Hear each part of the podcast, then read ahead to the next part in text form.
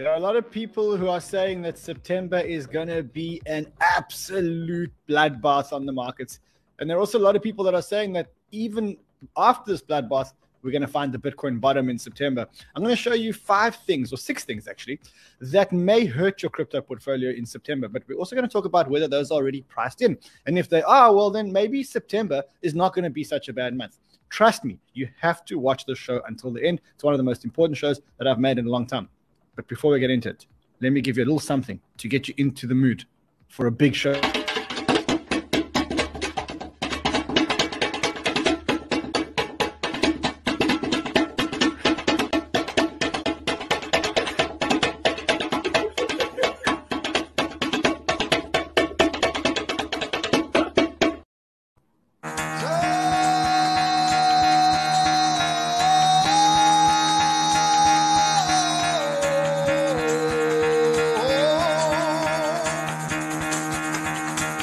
Fuck out of bed, bitch. Go.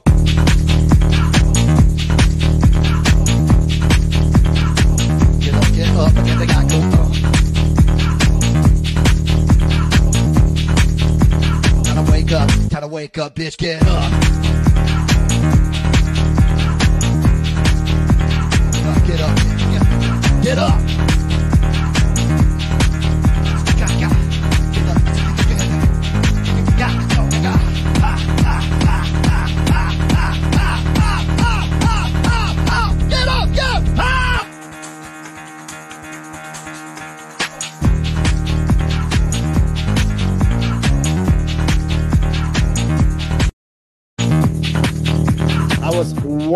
Minute late. One minute late. You guys can forgive me for being one minute late. This community is so unforgiving. Welcome back, guys. I want to just assure you that no animals will win this duck uh, with a duck uh, banging the drum. I love the duck banging the drum. Just makes my day every morning, especially on days like this where there's not really much going on. Because I mean, if you look at the charts, if you look at where the hell we are, 19,995, 20,000. First day of September.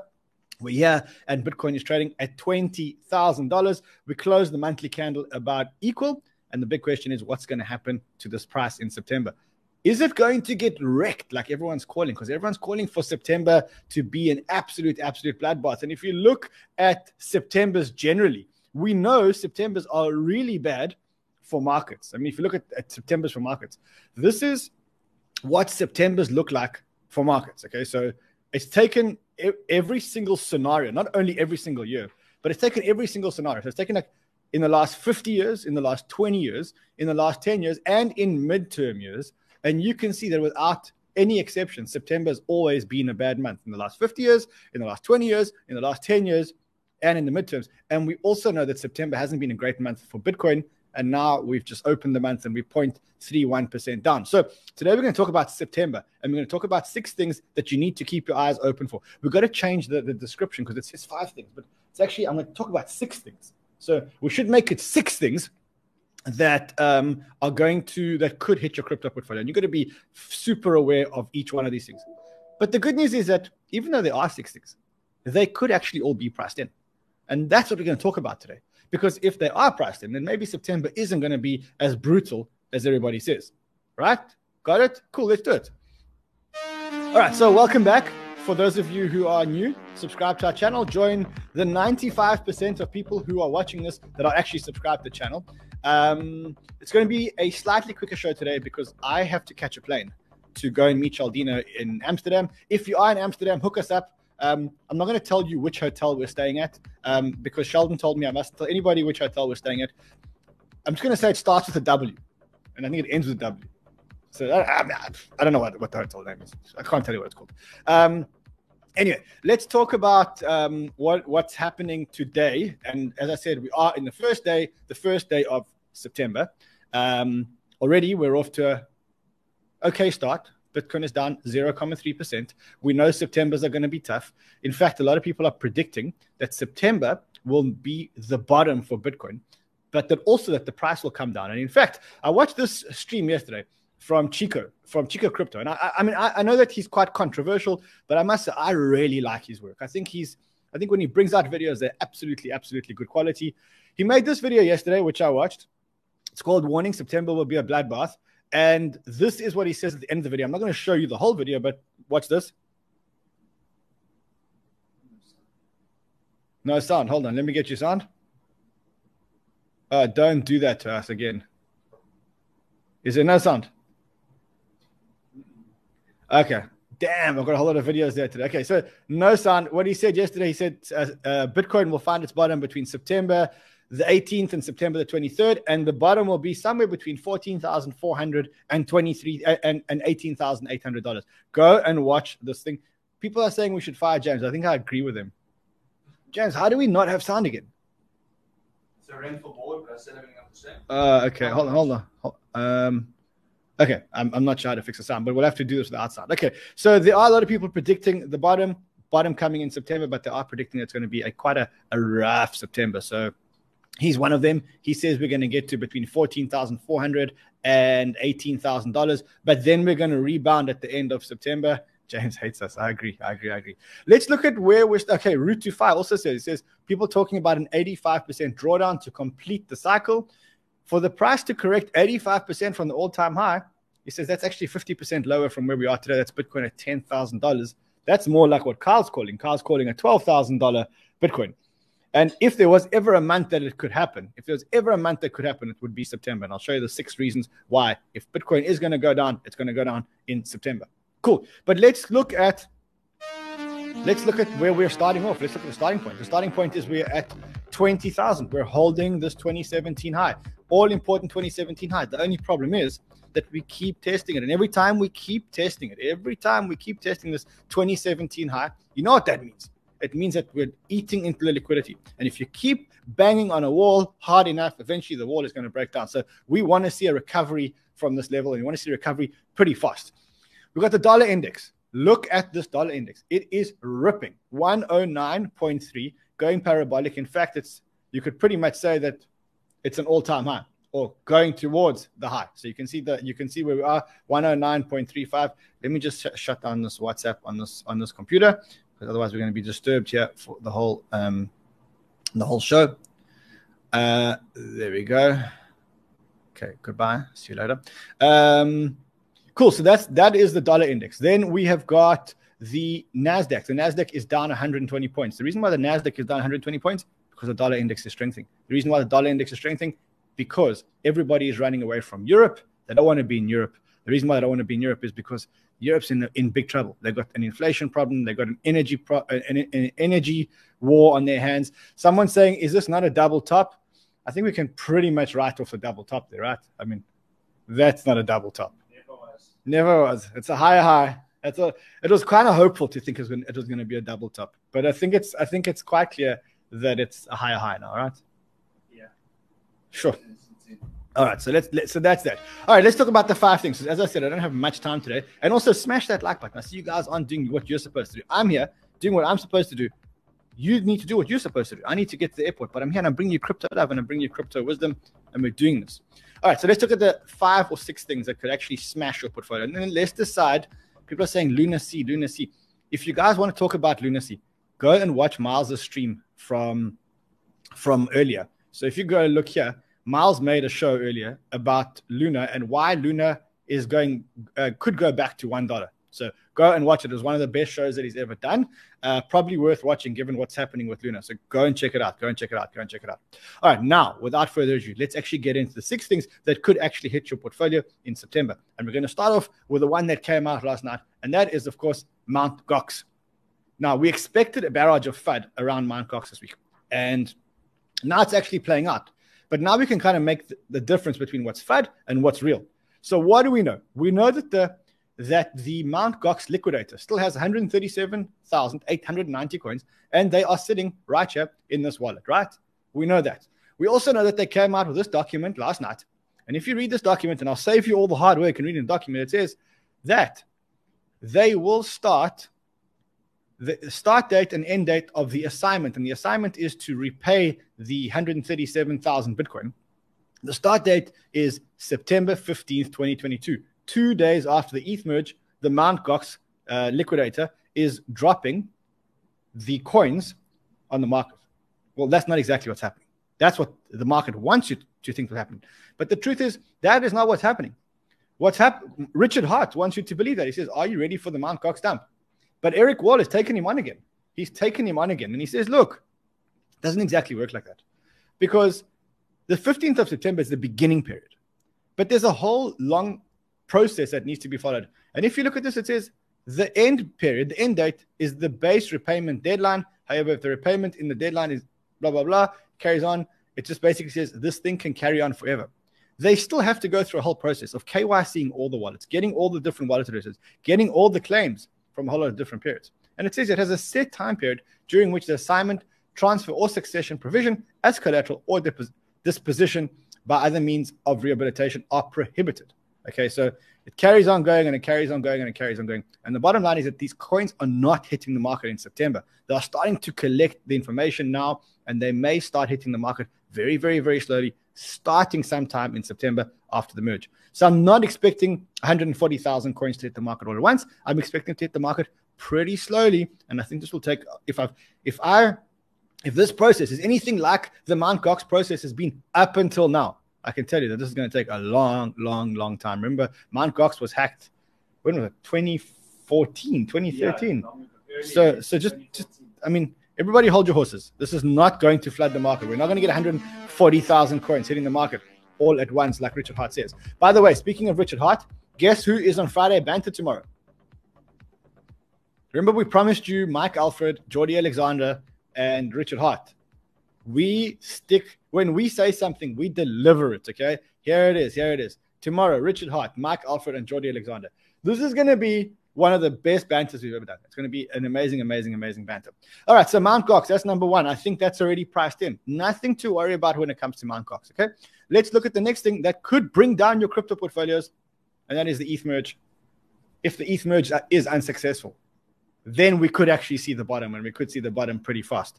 The ETH merge is happening two days before the 15th of September, right? That could bring down your portfolio.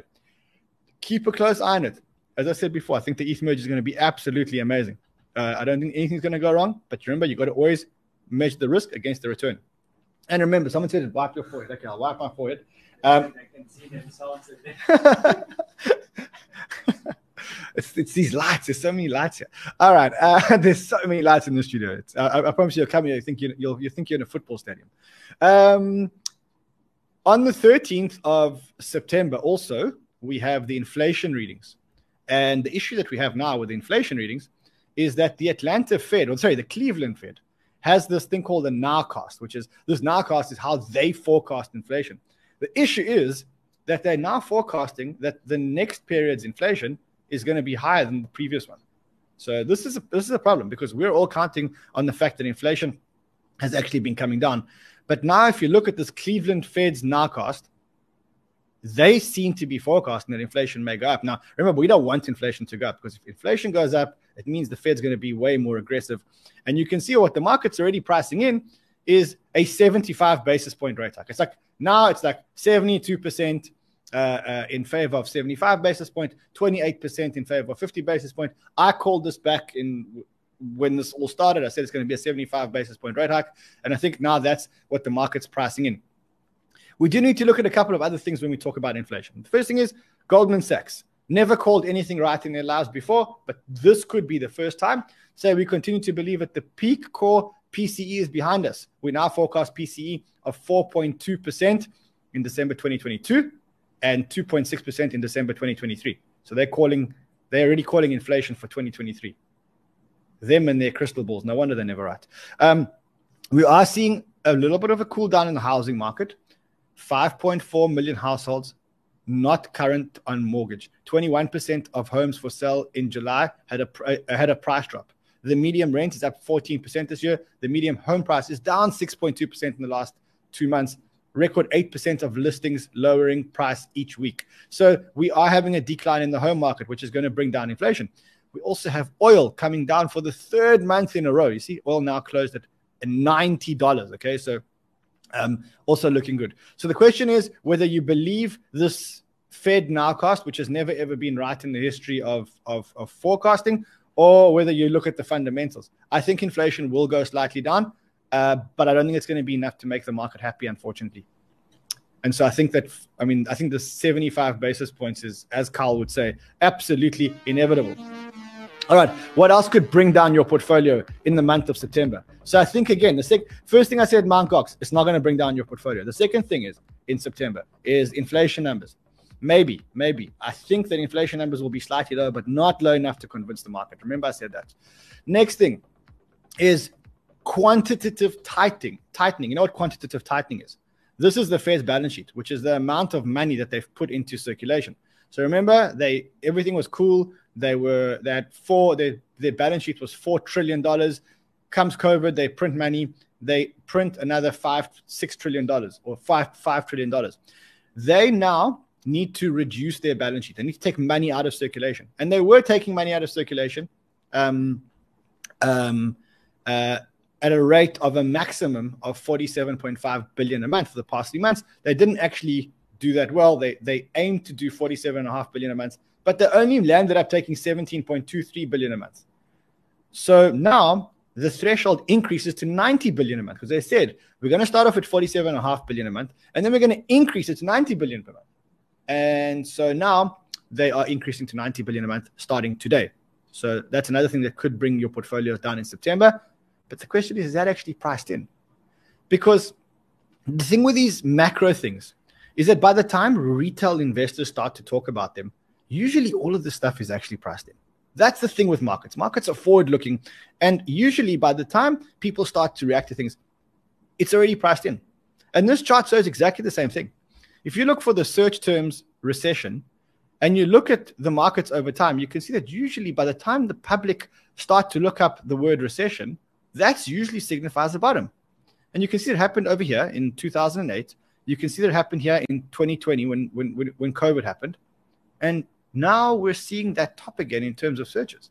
Question is whether this is now all priced in and now retail is going to Google the word recession because now that we've been in a recession for so long, now they're starting to price it in. And I think Raoul Pal shares that sentiment. Uh, you can watch this. Oh, there's no sound. Okay, so uh, uh, I mean, it's so frustrating that James did this to us. James, you must be able to fix it. Anyway, Raoul Paul says, Raoul Pal says that he thinks that we're not going to that we're not going to see new lows. Everything's already priced in, and he's starting to see a recovery pretty soon. Okay, so that's where we're at. Um, I can't play any more videos because James messed up the soundboard again. Uh, again, okay, it doesn't matter. Let me know in the comments if you think we should finally fire James. It's a rental. It's a rental soundboard. It's a rental soundboard because you broke the old one. Okay, so Raoul Pal is bullish. Just take it from me. All right. The next thing that could bring down your portfolios, could, could, is this is quite interesting. This is really quite interesting. Michael Saylor is getting sued for tax evasion in DC.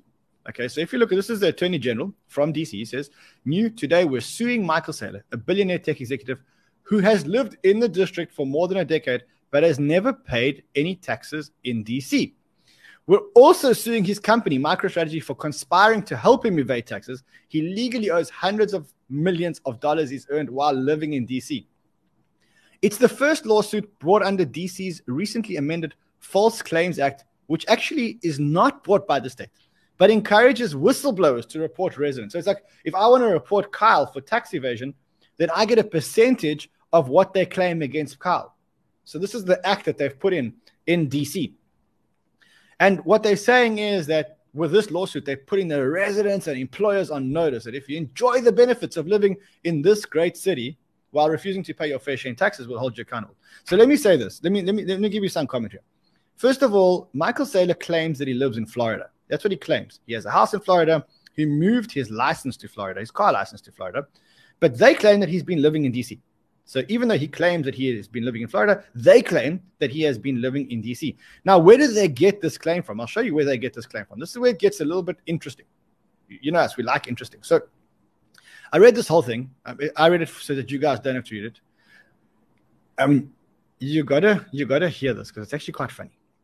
Defendant Michael J. Saylor has unlawfully deprived the District of Columbia of tens of millions of dollars in tax revenue.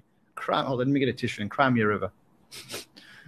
Defendant Saylor knowingly avoided income taxes he has owed the district by fraudulently claiming to be a resident of other lower tax jurisdictions while maintaining his domicile in the abode in the district, including living in a luxury penthouse on Georgetown waterfront and docking multiple yachts on the district's Potomac riverfront from 2005. Anyway, they accuse him of living in in DC while while paying taxes in Florida, uh, where of course Florida is a zero income tax uh, or zero tax area. So remember, in the U.S., if you live in Florida, you only pay federal tax. You don't pay state taxes.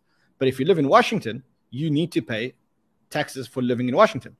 Now, Saylor allegedly, allegedly, according to the whistleblower and according to the attorney general, lived in DC, but, but, but, but, pretended to live in Florida. Now, if you live in Florida, people that live in Florida are very cautious because they know that you have to count the number of days that you live in Florida to qualify to be a Floridian. Okay, can you say a Floridian? Someone lives in Florida. Now, they claim that Saylor didn't do this. And what he did to make things even worse, he posted a whole lot of Facebook posts. Now, you got to remember when you post something on Twitter and when you post something on Facebook, the law can use your posts against you to sue you. So you got to remember. So he, he, he posted, he said, View from my Georgetown balcony this morning. Now I just need to finish renovating my apartment so I can move back in. For now, maybe I pitch a tent outside the terrace. And then he says, uh, gazing wistfully at my future home while I wait for James to crack the whip on the contractors and herd the cats. I wonder if Tony Stark would be so patient. And then he says, off to work. It's a perfect October morning, uh, making it hard to leave home. And he shows pictures of his yacht. So you see, all they've taken a whole lot of these Facebook posts. The interesting thing is that they want, they are attaching or claiming that MicroStrategy's company colluded to, to, to pretend that he was living in Florida and that, that the, the, the taxes weren't due.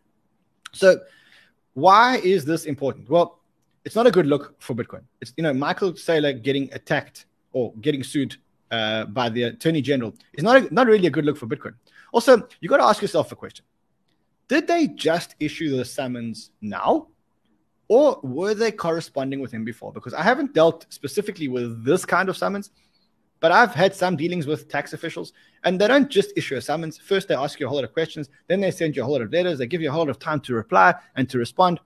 And only the last point, the very, very, very last point, is to issue a court case. And so now you've got to ask yourself a question Is there a chance that Michael Saylor resigned as CEO of MicroStrategy because he suspected, because he knew, because there was somebody who tipped him off that this was coming? And what he wanted to do was to protect um, was to protect the company, and that's why he stepped down as, as CEO. I also think that him going on to podcasts and saying shit like this, oh, I can't even play it because the sound doesn't work because James messed up the sound again.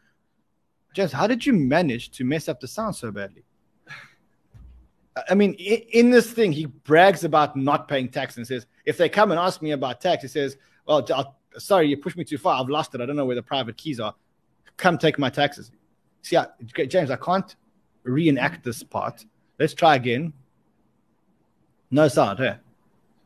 No, is there anything knocks you can He said, at the end of the day, you can tell them to go fuck yourself. You can put it in your head and memorize the freaking key. And then you said something like- Oh, yeah, my Bitcoin. I lost it. I lost it in a boating accident. You got it. At the end of the day, what this means, if you push me too far, I lost it. It's gone. Sorry. Take that. That's what he said. Okay, so I know it's a bad, it's a bad uh, thing. Um, yeah, you guys tell us what we need to do with James. I'm, I'm also surprised James still works here, and he, I mean, he wants to negotiate salary increases. I'm not actually a sound guy. Oh, shut up. You see, now Nothing to do with this. Okay, so that's the that's the next thing that happened in in, in that, that could be bad for Bitcoin. Um, it's just not a good look for Bitcoin. All right, next thing um, is China lockdowns. So I was going to play you a whole beautiful video around a lockdown in Chengdu province, but I can't play it for you because Jimmy messed up the sound. Anyway, what this lady says, she says, I don't remember her name, but what she said is, she said there are lockdowns in the in COVID lockdowns in China in this province of Chengdu. Now, Chengdu is a province that represents about 1.7 percent of the of the of the Chinese GDP, and it's a manufacturing uh, uh, hub for things like VW, for Toyota, and for a whole lot of other companies. And they are going into COVID lockdowns, but it's not exactly a COVID lockdown because if you're in what they call a closed loop factory, okay, now guess what a closed loop factory is? It's a factory where the employees never leave the factory and they sleep in the factory. That's called a closed loop factory. So in China, there's a whole lot of these closed loop factories. Surprise! What you didn't know that there were closed loop factories in, in China. Next, you're going to tell me you never knew there were six year old kids working there. Come on, everyone knows that. Um, um, I did not say that. Anyway, so they manufacture uh, they manufacture Apple phones. Anyway, there's a lockdown on on this on this uh, um, uh, province to avoid COVID. So again, another, another thing that you need to worry about. Speaking of China and lockdowns, well, the USA did something quite interesting. They ordered Nvidia to stop selling AI chips to China and Russia. But they did this one month after Nancy Pelosi sold all her share options at a loss.